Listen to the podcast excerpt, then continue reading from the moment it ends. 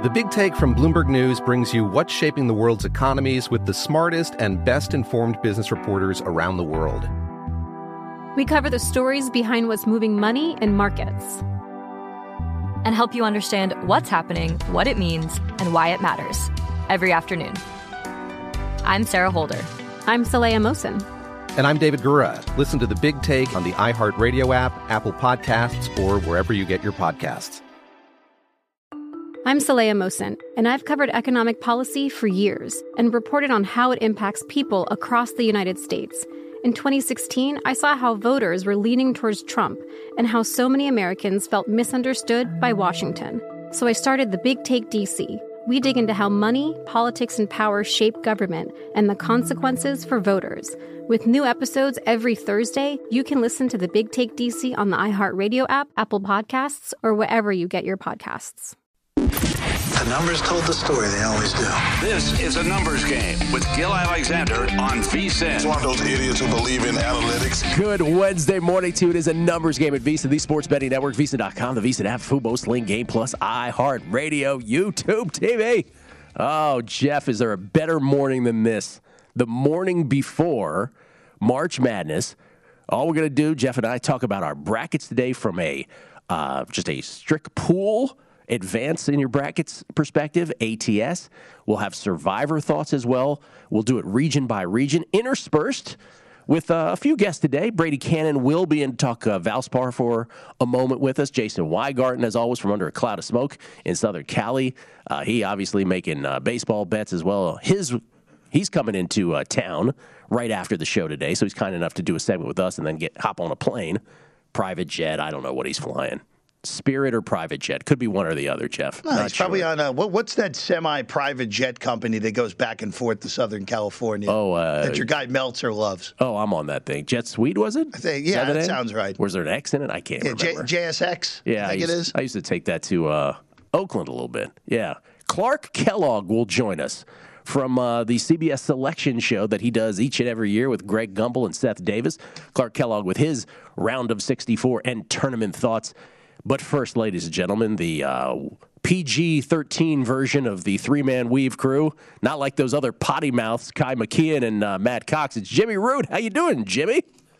I'm great. Yeah, you mentioned it's the day before. Wrapped up a whole bunch of shows and content yesterday, so it's like I kind of get to cruise through today, hang out with you a little bit, and then boom, games tomorrow. It's going to be glorious. I'm told you have a heart out today because you're so in demand, Jim, that you've got a thing right after this. Yeah, well, you get to have Clark Kellogg instead of me. I think you'll do okay. I'll do all right with that. So, okay, we haven't had a chance to talk to you. You are the stalwart here on this show through the years. Again, at 3MW_CBB for all the three-man weave stuff from the three amigos. Let's just start with the first four in games that have yet to be played, the two tonight. Any thoughts, ATS, on these two ball games? I'm struggling with side, but I do like the under in Rutgers Notre Dame. I think that's going to be an ugly half-court game. We saw the first 13 minutes yesterday of Indiana Wyoming. I think they had 25 combined points. Oh yeah. I see something similar-ish happening today. Maybe not even the scoring outburst that happened in the late in the first half. I just think both teams want to play in the half court. Both teams do things defensively that really bother the other team. Notre Dame's going to pack the paint, maybe play some zone. Rutgers can't handle that. And then the Scarlet Knights, a very long, physical, defensive team. I think they can bother Notre Dame's lack of athleticism. So under 130-ish or so, 131, whatever's out there. I think it's down to 130, I think, is good. Okay. By the way, I can't tell you how many texts I got from random people who showed up for the college basketball season about a week ago who are like, really? A&M's out and Wyoming's in this thing? Too many of those. Yeah. At least three or four. Surprising, but yeah, I mean, you can't take last night's performance as evidence for that. That's not how it works. No, that's why I showed up for basketball season a week ago as part of the caveat there. All right, round of 64. Obviously, 90% of the people listening to the show this morning are filling out their brackets today for submission. Obviously, the deadline first thing in the morning. Give me the upset rewarded pools. Give me the seeds, the double-digit seeds that you think are most likely to advance. Yeah, most likely. Obviously, going with a bunch of upsets can be tough. I mean, sometimes chalk is what wins, but I certainly think fewer live. I fall in love with these mid-majors every year. So I'll start with the easy one, South Dakota State. They're only getting 2 points against Providence, so I think anybody with any sort of inclination towards that angle will understand why they're live, just because they're almost a pick'em against Providence. I think the offense is deadly enough. We saw what the Summit representative did last year, Oral Roberts, with the 2 wins out of the 15-seed slot. I think South Dakota State is even better than that Oral Roberts team was, as indicated by the seed and the spread. So the Jackrabbits, I think, can win. Vermont and Colgate are two other ones I'll take a peek at here. Start with Vermont. They're against Arkansas in Buffalo. I don't totally buy the geography thing mattering that much for a lot of these teams. They've had similar travel times, but this is more matchup-based. I think Vermont has the offense. They ran through the America East. Granted, they haven't played great competition since, like, December, but I think they're good enough to play against Arkansas, who got down early against Colgate last year. Vermont's better than last year's Colgate. This year's Arkansas is worse than last year's version. So I think the Catamounts are potentially live. And then Colgate, as I mentioned, taking on Milwaukee or Wisconsin in Milwaukee. I'm not too worried about that at all either. I think all the other fan bases are going to side with Colgate, and that team's not going to get overwhelmed athletically, and they have the shooting to go on big runs. So, yeah, I think the Raiders are definitely live there against Wisconsin. Not mentioned in the South region, UAB to perhaps pull off an upset of Houston, which I've heard many say, and Chattanooga to perhaps get by the Fighting Illini. You omitted those two from the answer. Yeah, I don't like the matchup at all for either one of them. UAB is basically kind of a JV Houston, and that's kind of a mean way to say it, but I think Houston is just better at almost everything that UAB does well. Offensive rebounding, forcing turnovers, playing just physical from opening tip to the final buzzer. So I prefer Houston there. And then the Illinois-Chattanooga one is tougher as well. The mocks, I was kind of ready to back them as a double-digit seed, getting points as an underdog. But they don't do the things that I think would really stress out Illinois, which is mainly ball screens. Illinois, they face the most ball screens in the entire country because Kofi Coburn is not very mobile. You want to get him out on the perimeter, moving around. It's what Loyola Chicago did to them last year. And Chattanooga's offense has almost no ball screens in it at all. They don't run much pick and roll. I think that limits their ability to take advantage of Illinois, lets them off the hook. So I'm leaning towards the Illini there. Got chalk in that little subsection of the bracket. All right, let's do it from an ATS perspective. Round of 64, your favorite spread bets or total. I'll start with one Thursday. I'm big into St. Mary's. They're taking on Indiana, who just won last night. I did not think they looked very good. This is 748 on the betting board. Laying 2.5, laying 3. They're very similar to Indiana and Wyoming. All three teams play through the post a ton, but St. Mary's has some rest and some prep advantage. Indiana flew out at 4 a.m. Eastern last night, just arrived in Portland like an hour ago. I think that's going to throw off their sleep schedule, their preparation schedule. They don't have as much time to look at St. Mary's. And the Gales are just so solid. They're not going to make the mistakes that Wyoming did last night. 10 turnovers from Wyoming's point guard. You will not see that from Tommy Kuzi, the Gales point guard. So I think they can lay that 2.5 or 3. If you want to feel safer, you could go the money line and not have to deal with those points. But I'm okay laying them with St. Mary's, given the matchup and just the prep time situation. All right. And then if I asked you to say, if you're filling out your brackets, your Elite Eight, what did you end up with? Oh, let's see. I've got Gonzaga and Texas Tech in the West, St. Mary's and Kentucky down in the East. I think the Gales are excellent, and I'm looking at them to go on a run. Arizona, Villanova in the South, and Iowa, Auburn in the Midwest. So a lot of chalk, but a couple teams getting through there, rather surprising. Iowa and St. Mary's, 2 5 seeds. I actually like a lot more of the 13 seeds to pull off upsets this year or have higher potential than the 5-12 as typical. But that's where I landed with the Elite Eight. All right. We're similar on 5 of 8. I would think a lot of people would be similar on at least half of those. 13 seeds seems to be a consensus, again, with upset-minded pools that you're filling out, with upset-minded survivor pools that you're filling out. That is key to know. Jim, you got to go. Before you do, your buddies are in town. Where are you all watching the games today and tomorrow? Not that we're stalking you. I mean, excuse me, tomorrow and Friday. You're welcome to stalk us. No, yeah, we'll be at Hard Rock Cafe on Thursday on the Strip, and then Beer Park on Friday. That's our annual tradition. Get some outdoor time. And I'll hit you with one more pick. Oh, please, bonus. Friday, 771 on the rotation. Loyola, basically a pick'em against Ohio State. I love the Ramblers. I think Ohio State's kind of floundering right now. They have some injuries. Loyola has been here before, other than their head coach wasn't the head coach, but he has also been here. Was part of that Sweet 16 run last year. Their whole starting lineup was basically part of it. So -1 pick. I think that's all fine. Big fan of the Ramblers on Friday. I think they take care of business. Speaking of 10-7s, just one real quick. Davidson, Michigan State. Who do you like there? Davidson. Yeah. I'm buying into that one. Okay. Jim, hard out. You got things to do. You got to go. We appreciate the time, man. Yeah, appreciate you having me. Jim Root, everybody, at Second Chance Points, by the way, with the number 2 if you want to check him out personally, but three-man weave again at 3MW_CBB. Jeff and I got to go through every bracket, just in terms of advancing in your bracket, and ATS thoughts and survivor thoughts coming up region by region momentarily. Did you see this latest Tom Brady thing yesterday, Jeff, though? This was the rumor du jour of Tom Brady. Is it Ben Volen who works for the Boston Globe? I hope I'm pronouncing that correctly. He was on a show there in Boston. I think it's the one that Christian Foria does on the radio there at WEEI. And, you know, we've been speculating, okay, do you take Tom Brady at his word that he retired because he was just, this is the end. I reached out. And then he changed his mind. He's like, oh, no, the place for me is on the field. Did you believe he was trying to engineer a trade to, say, the San Francisco 49ers, his boyhood love team, where then he realized, Bruce Arians, Malcolm Glazer, and the Buccaneers brass wasn't going to have it. And so he was like, they're not trading me. I'll go play for the Buccaneers. Well, this theory was from Volen. He said that he believes that Tom Brady was set to become a key cog in the Miami Dolphins front office. It was a package deal. Sean Payton was going to be the coach in Miami. Tom Brady, who owns a home on one of the most exclusive islands in Miami, was going to be in the front office. It was going to be a package deal. And then later that day, if you remember, when Tom Brady retired, came down the pipe the Brian Flores lawsuit, which threw a monkey wrench into everything.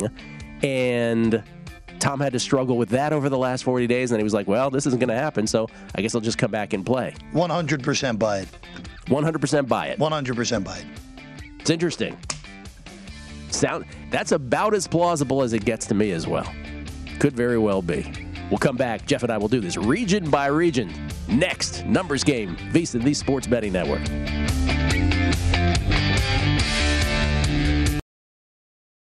NFL Total Access, the podcast, is getting you ready for the 2024 NFL Draft. I'm your host, Andrew Levy, and I'll be delivering 2 shows a week to make sure you're caught up on the very latest NFL news, including every free agency move and how it changes the draft needs of your favorite team. Draft experts and talent scouts, mock drafts, and a few shock drafts, too. NFL Total Access, the podcast, is already on the clock on the iHeartRadio app, Apple Podcasts, or wherever you get your podcasts. If you love sports and true crime, then there's a new podcast from executive producer Dan Patrick and hosted by me, Jay Harris, that you won't want to miss. Playing Dirty: Sports Scandals. Each week, I'm squeezing the juiciest details from some of the biggest sports scandals ever. I'm talking Marcus Dixon, Olympic gymnastics, Cain Velasquez, salacious Super Bowl-level scandals. Join me on the dark side of sports by listening to Playing Dirty Sports Scandals on the iHeartRadio app, Apple Podcasts, or wherever you get your podcasts.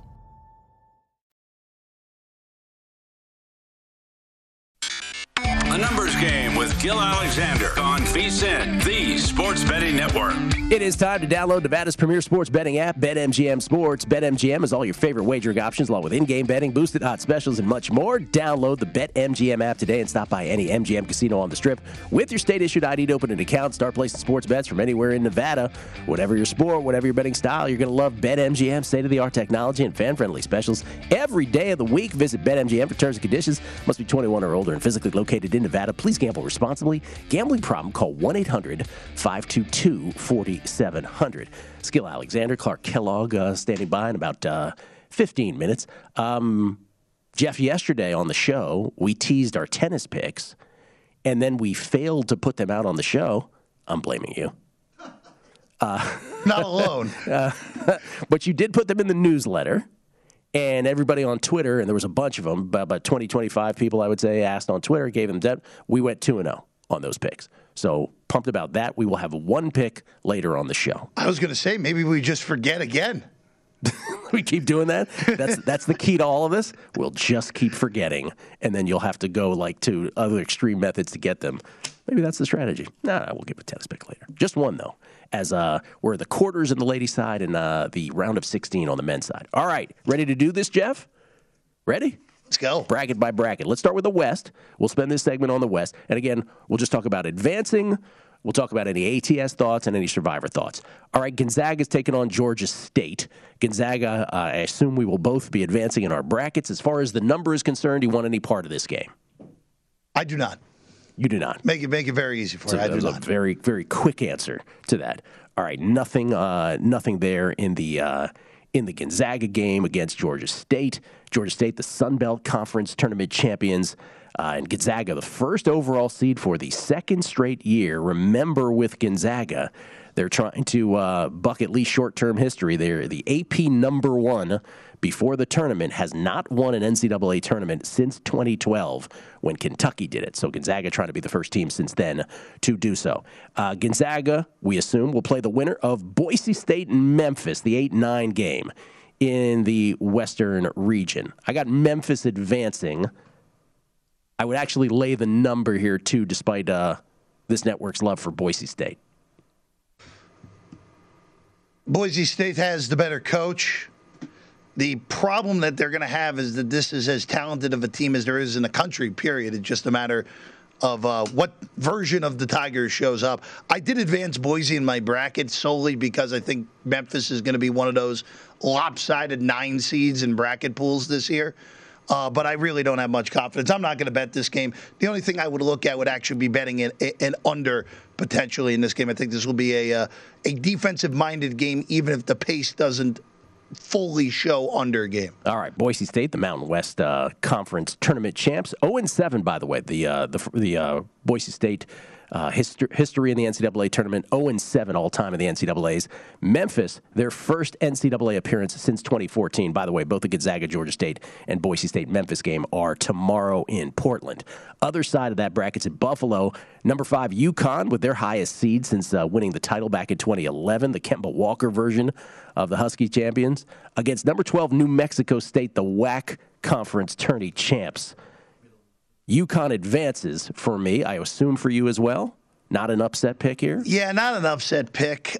New Mexico State's good, but too much talent in the end for UConn. Significantly easier travel to Buffalo for the Huskies. So number, though, I think 6.5, 7's about right. So I don't really see any betting angles here. But for your bracket pools, advance the Huskies. UConn, New Mexico State winner takes on the winner of the 4-13 game. We just talked about it a little with Jimmy Root from Three Man Weave, also in Buffalo. Number 4, Arkansas, who's lost 5 of their last 6 round of 32 games when advancing to the tournament, against the Vermont Catamounts. Number 13 seed, America East Conference tourney champs, who won 22 of their last 23. And the one loss was a 1-point overtime loss. Jim was talking about Vermont as a potential giant killer here. If this just seems like a game that could go vastly either way. Like Arkansas could just absolutely stifle them with a high-speed game. Vermont, though, if they start hitting threes, different story. No, I'm not touching the spread, but I'm advancing Arkansas. I don't buy into the upset here. Lay the points. Yeah. Lay the points with Arkansas. Look, Vermont was absolutely dominant in America East play. I mean, just look at their run through the AE tournament, where they had the largest point differential of the last 15 years in a conference tournament for a 3-game run. So, but in the end, I just don't think the Catamounts have the athlete to play with Arkansas. And look, Arkansas, kind of has that idiot factor every once in a while. It's the same problem with Connecticut. That's why I would be very excited for a UConn-Arkansas game to just see what boneheaded plays show up in that potential matchup. But I'm going to end up laying with Arkansas. I just think the talent and the athleticism on the Hogs just too much for the Catamounts in the end. And we've kind of seen this the last three tournaments with Vermont. It's kind of a sexy upset pick. Don't cover against Florida State last year. Don't cover against Purdue in 2019. A lot of people in brackets, upset-rewarded brackets, and in upset-rewarded survivor pools may take a shot on the Catamounts. I will not. Let's go to the other side of the West region. Friday game, 6-11. Bama's going to take on the winner of Rutgers-Notre Dame, which is tonight. That game will be in San Diego on Friday. Alabama seeking their first consecutive Sweet 16 since all the way back in 1990-91. Do you agree that if it's Notre Dame, you'll advance Alabama? If it's Rutgers, you'd have some question about it? If it's Notre Dame, it's without a doubt Bama moves on, unless, if again, the thing with Alabama, they can come out and shoot 18% from three. We've seen that plenty of times this year, and they've lost to the likes of my alma mater, Missouri, and Georgia, who are both really bad this year. So if it's Rutgers, I would advance the Scarlet Knights. I think defensively they'll be able to either defend the three well or run them off the line. Even though again Alabama's actually better if they're taking twos. But if Bama plays Notre Dame, I think Notre Dame's by far the weakest out large as it ended up showing up. Of course, they were the last team in. The team shouldn't have been in the tournament. They'll prove that tonight when Rutgers beats them. Yeah, Notre Dame, the 47th overall seed. When going 1 through 68 in this tournament. Also in San Diego, winner of Bama and the Rutgers-Notre Dame result will take on the winner of Texas Tech and Montana State, 3-14 game in the West region. Montana State, winner of the Big Sky Conference tournament. First NCAA tournament for Montana State since 1996. Advancing Texas Tech, they are 15-point favorites. I will not be playing Montana State in any form, brackets, Survivor or anything. Yeah, I don't know how the Bobcats are going to score in this game. That's my big concern. Maybe a team total under for Montana State would be the way that I would play this. Again, I'm not really comfortable laying a whole boatload of points with Texas Tech, even though, again, they should have their way in this game. All right, other side of the Friday portion of the West, Michigan State, number 7 seed, 24th straight NCAA appearance for the Spartans against number 10 Davidson.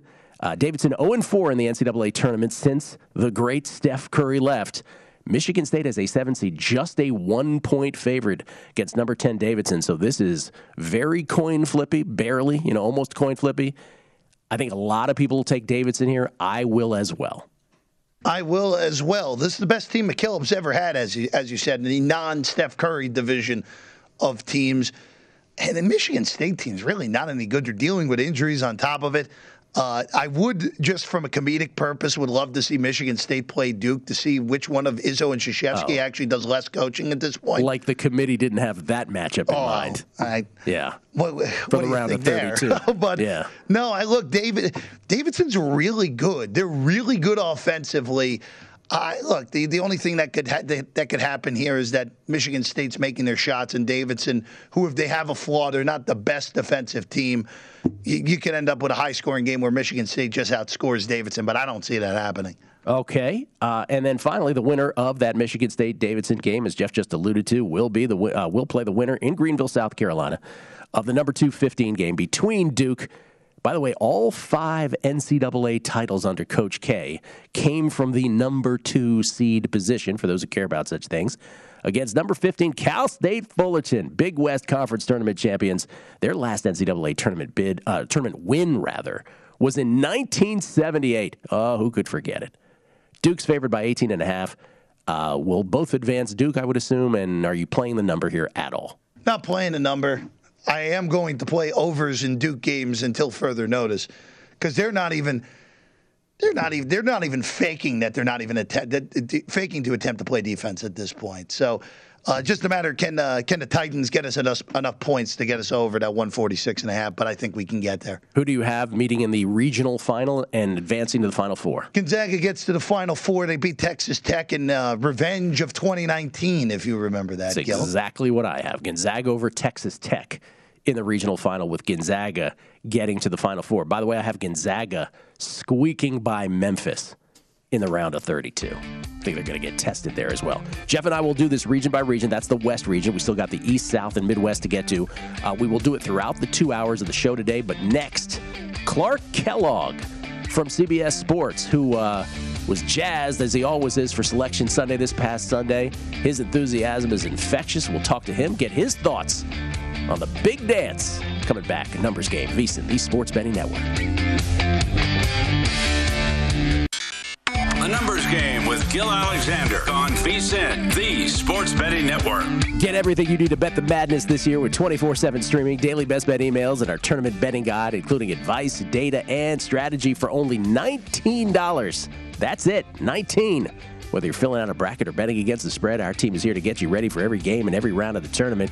Get analysis from our experts, including Wes Reynolds, Greg Hoops-Peterson, Matt Humans, Jonathan Von Tobel, and Tim Murray. They got insights on every key team, conference, and player to watch, from the favorites to the potential Cinderellas. Sign up today to get the betting guide plus full access to VSiN through the end of the tournament April 5th for only $19 at VSiN.com/madness.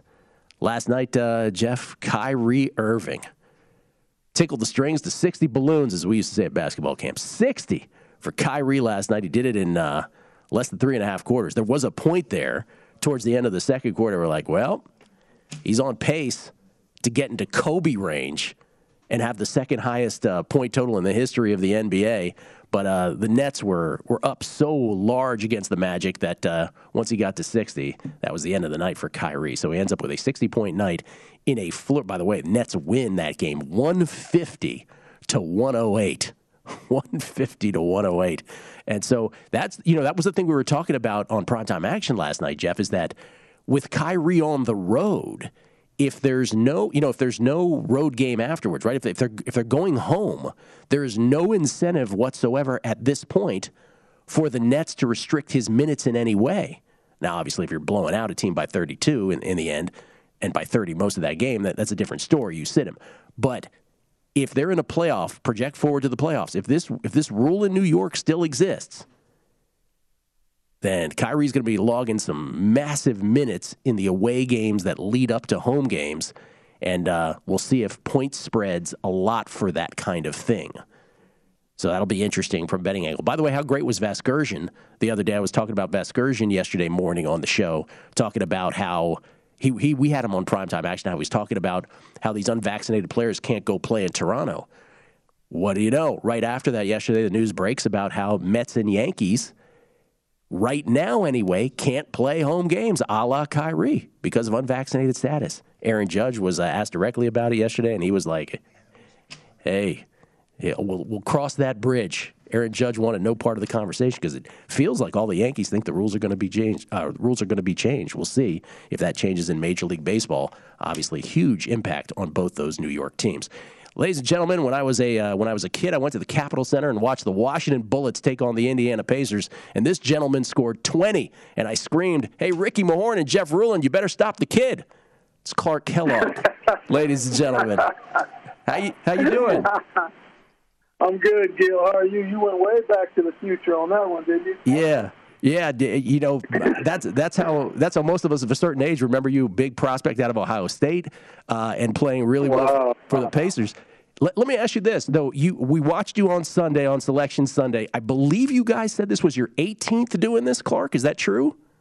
Yeah, Seth. This is probably I've been at CBS since '97, Gil. I was out calling games with Jim Nance and Tracy and Steve Kerr for 5 years, 09 to 13, and then went back in the studio in 14, but started in the studio in 97 until 2009. So this is probably my 21st or 22nd studio Final Four, and then I did 5 out on the remote. So I think this is my 27th. Perhaps, or 26, considering that we didn't have one in 20. Yeah, so I'm in that 26. And then Seth joined us, I want to say probably 19. Yeah, it's probably been 19 years. Greg and I have been together the whole time. Greg came back in 98, and so he and I have shared that. Is there Anything in your broadcast career, Clark, that is as exciting as that day? Because it seems like to this day, you exude excitement. Your enthusiasm is infectious. Oh, well, I appreciate that, Gill, and it's real. I love the game. It's given me more than I can ever give it, from my college education to the people I've met, the places I've gone, the life we've been afforded to live as a family. And I love the game. So, yeah, that's really exciting. You know what's most exciting to me, though? That's a huge one. That's the butterflies start to fly around a little bit as you anticipate where teams are going to be in the bracket and who's going to get in the bracket. But, you know, when the conference tournaments kick off late February, early March, outside of the Power Six leagues, that really kind of jump-starts me in terms of amping up the excitement, because now you're looking at the tournament in the very beginning stages. One-bid leagues, win or you're done, and the excitement and exuberance that comes out of those teams that make it to the tournament. Longwood, the Lancers are dancers for the first time. Some of the other stories that have unfolded. So I like that last week of February when the first conference championship starts. That's probably it's right on par with Selection Sunday for me in terms of excitement. All right, well, Clark, you know what I'm going to ask you. Because people are filling out brackets in full force today to get them in before tomorrow's games. In your opinion, the most likely double-digit seeds to advance to the round of 32? There are a few teams that I really like. Chattanooga would probably be my favorite. I think they match up well with Illinois. They've got a big guy, Silvo De Sosa, played at Kansas initially, transferred to Chattanooga. He's not as big as Kofi Coburn, but he will be able to hold his own, I think, in that matchup. And their guards are big. So I like them.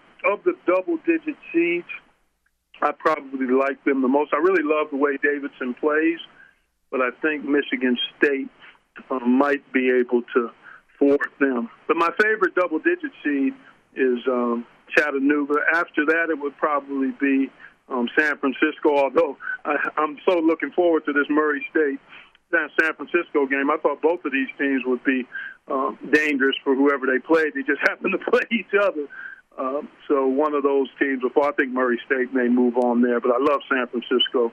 And I've got my own New Mexico State, but my greatest conviction is with the Chattanooga Mocs. That's the team of the double-digit seeds that I probably like the most. Let me ask that in reverse. Of the teams at the top of college basketball, and this year, most people believe conventional wisdom that you have, as many teams that have a legit shot at winning it all as any year that folks can remember. Which of that group of teams do you feel is the most vulnerable? Who do you trust the least?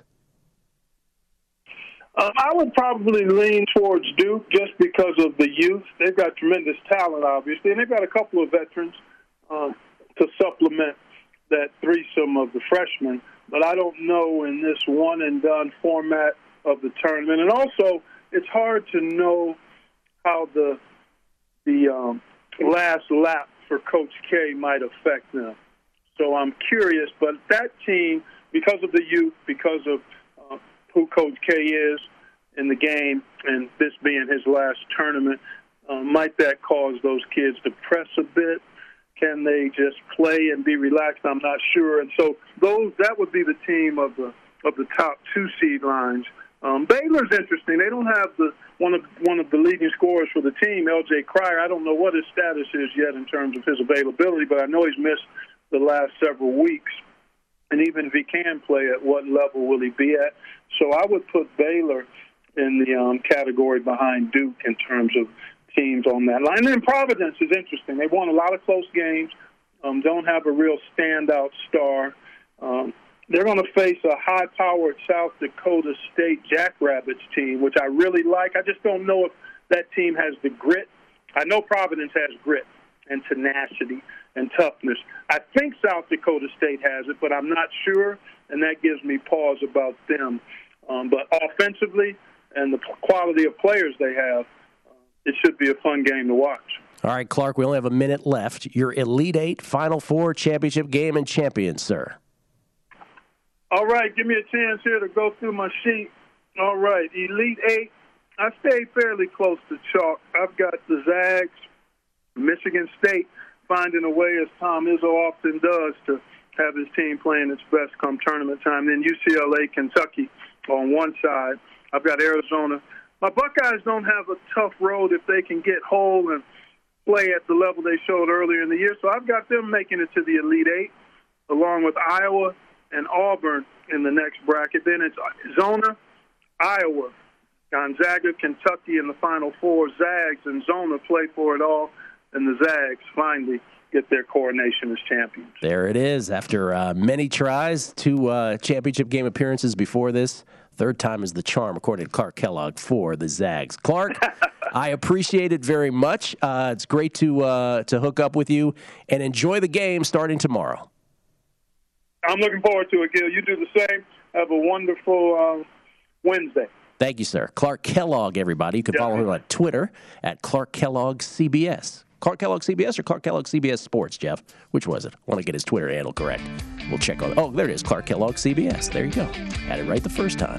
CBS Sports analyst, kind enough to join us on the show today. Jeff will continue our bracket by bracket look. Let's go to the East region next. And we'll do that not only from an advanced perspective, but also ATS and upset rewarded survivor pool perspective. All morning long right here on The Numbers Game at Visa, the Sports Betting Network.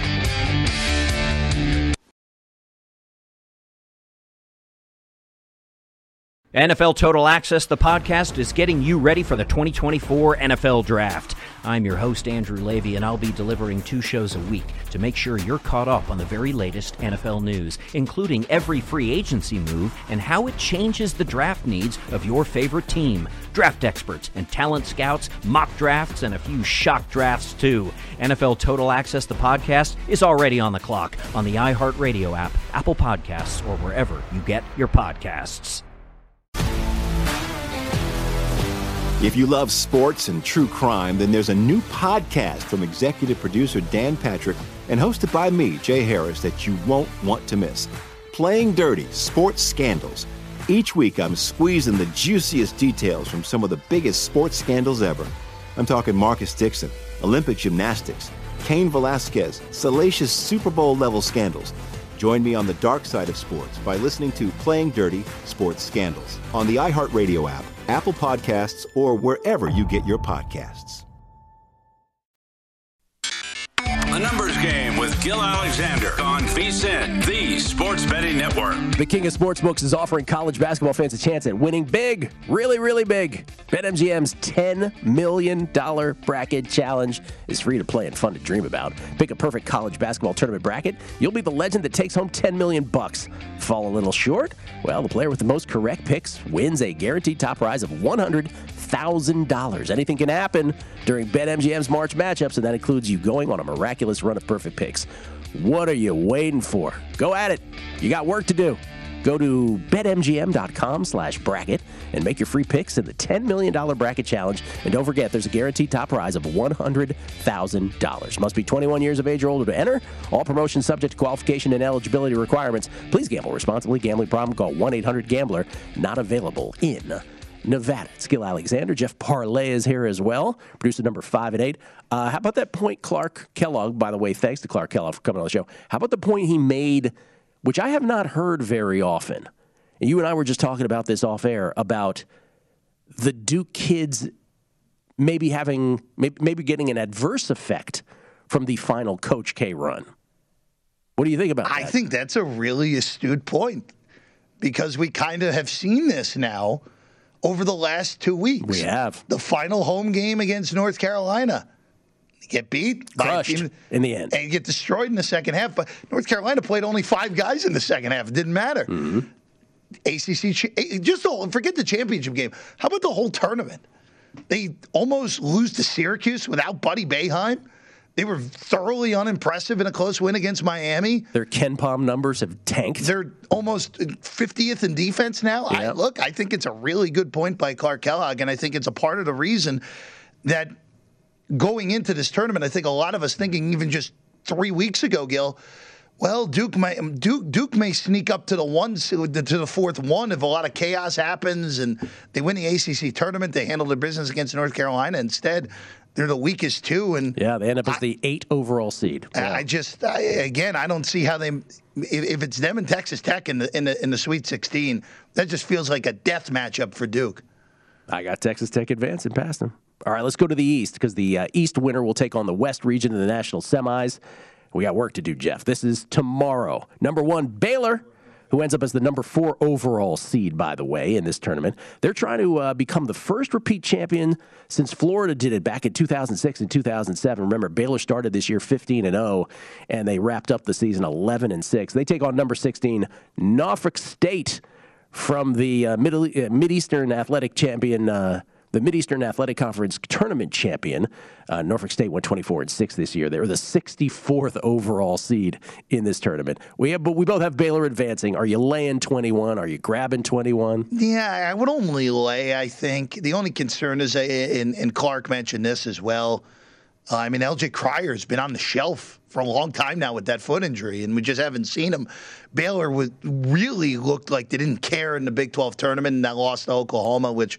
Oh, honestly, I can't really blame them, especially trying to get healthy. But in the end, this is no play. Of course, 10 years ago, Norfolk State beat my alma mater in 15-2. One of the 9-15s to win. In what was one of the more chaotic days in tournament history, where 4 hours apart, Norfolk State upsets Missouri. Duke gets upset by C.J. McCollum and Lehigh 4 hours later. Mm-hmm. But they will. I feel pretty confident saying they will not be getting a tournament win against Baylor tomorrow. The only time in NCAA history where two 15s won on the same day, 9 all time. Of course, only 1 16 of all time, UMBC beating Virginia back in 2018, the only time a 16 has advanced. Winner of Baylor-Norfolk State, we assume it's going to be Baylor, will take on the winner of the 8-9 game. These games are in Fort Worth, Texas tomorrow. Number 8, North Carolina Tar Heels, tied for their lowest seed ever, by the way, at number 8, taking on number 9 Marquette. North Carolina, a 3.5-point favorite. I got Carolina advancing here. I would only lay the number or nothing, but I have not made a bet. This is one of the toughest games in the entire bracket for me because I don't trust either of these teams. North Carolina, when they want to play defense, actually is really, really good and would actually have a chance of at least making life difficult on Baylor in the round of 32. Of course, remember, Gil, if you remember last year, Baylor the 1 in the South, North Carolina was the 8th. In that region last year, and they were a very popular, yes. Hey, they're going to upset Baylor in around the 32, and all that happened in Roy Williams' last game, they got plastered by Wisconsin in that game. I'm going to stay off this. I like Shaka Smart in tournament settings when he's not coaching Texas. So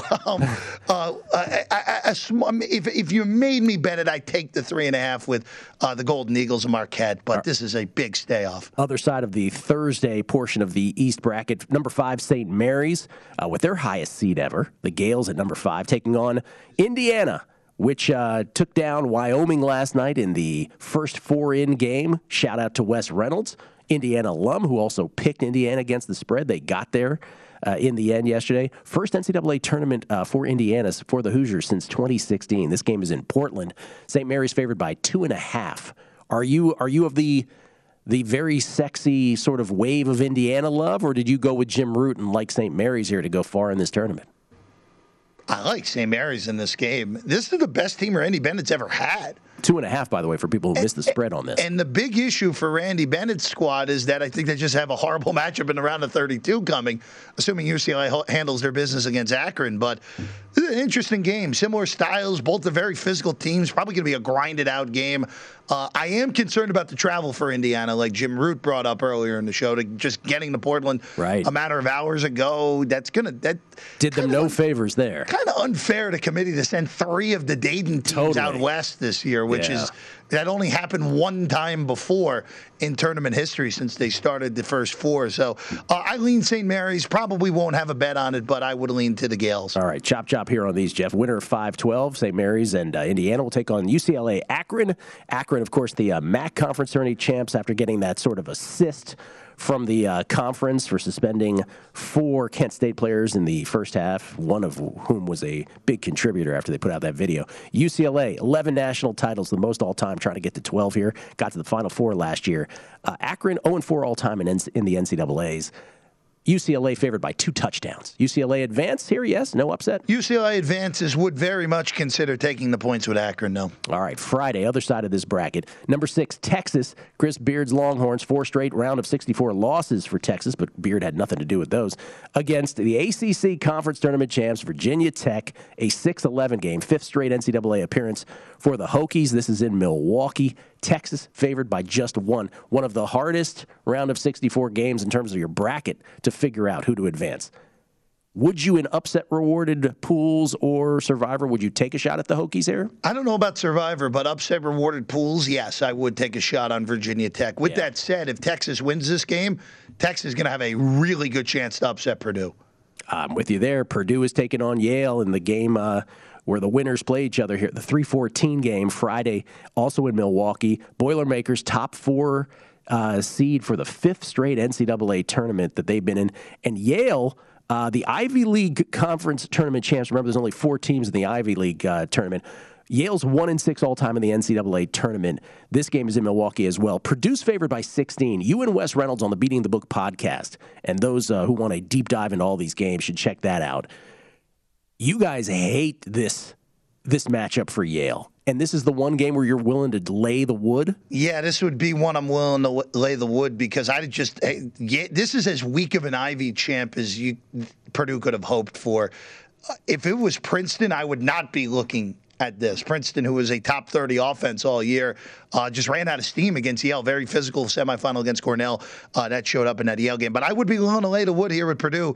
Wouldn't shock me if Purdue wins this game by 30. They're just much better than Yale. All right, this is an imbalanced region in terms of when the games are played. So back to Thursday, back to tomorrow for the last 2 of these. These are in Indianapolis. Number 7, Murray State against number 10, the San Francisco Dons. Sleeping giant of the Bay, as I always used to call them. Their first NCAA appearance since 1998. By the way, Murray State, the Ohio Valley Conference Tournament champ. Who have never been to the Sweet 16. Clark Kellogg alluded to this game as well. He had a little love for USF. A shame that the committee made this a matchup. Yeah, all you had to do was flip Murray State and USC, and you really would have had fairer matchups in those 2 regions. I like Murray to win this game. If they were in any other pod with any other 2 seed, I'd have them in the Sweet 16, but can't do it with Kentucky. All right, and that is the game that is side by side with this one. Number 2, Kentucky against number 15, St. Peter's, the Metro Atlantic Conference Tournament champions. Kentucky with their 59th NCAA tournament appearance. Is that good? The most all-time. We both advance Kentucky. They're the number 6 overall seed. They're favored by 18. Are you laying the points here or are you just staying away? No, I'm going to stay off. Look for St. Peter's team total under, though. All right, regional final and your regional champ. Kentucky beats UCLA in the regional final, Gil. I have Kentucky beating Baylor. I have Baylor squeaking by UCLA as I shun the championship formula and knock both Baylor and UCLA out. I got Kentucky going to the Final Four. I'm going against the formula. What am I doing? Got to revisit my brackets. What the hell's going on here? All right, we'll do this bracket by bracket for the rest of the show. But next, from under a cloud of smoke in Southern California, just before he boards a jet to come out here to Vegas, the host of Wide World of Weingarten podcast, Jason Weingarten, next. Numbers Game, VSiN, the Sports Betting Network. I'm Saleha Mohsen, and I've covered economic policy for years and reported on how it impacts people across the United States. In 2016, I saw how voters were leaning towards Trump and how so many Americans felt misunderstood by Washington. So I started The Big Take DC. We dig into how money, politics, and power shape government and the consequences for voters. With new episodes every Thursday, you can listen to The Big Take DC on the iHeartRadio app, Apple Podcasts, or wherever you get your podcasts. The Big Take from Bloomberg News brings you what's shaping the world's economies with the smartest and best-informed business reporters around the world. We cover the stories behind what's moving money and markets and help you understand what's happening, what it means, and why it matters every afternoon. I'm Sarah Holder. I'm Saleha Mohsen. And I'm David Gura. Listen to The Big Take on the iHeartRadio app, Apple Podcasts, or wherever you get your podcasts.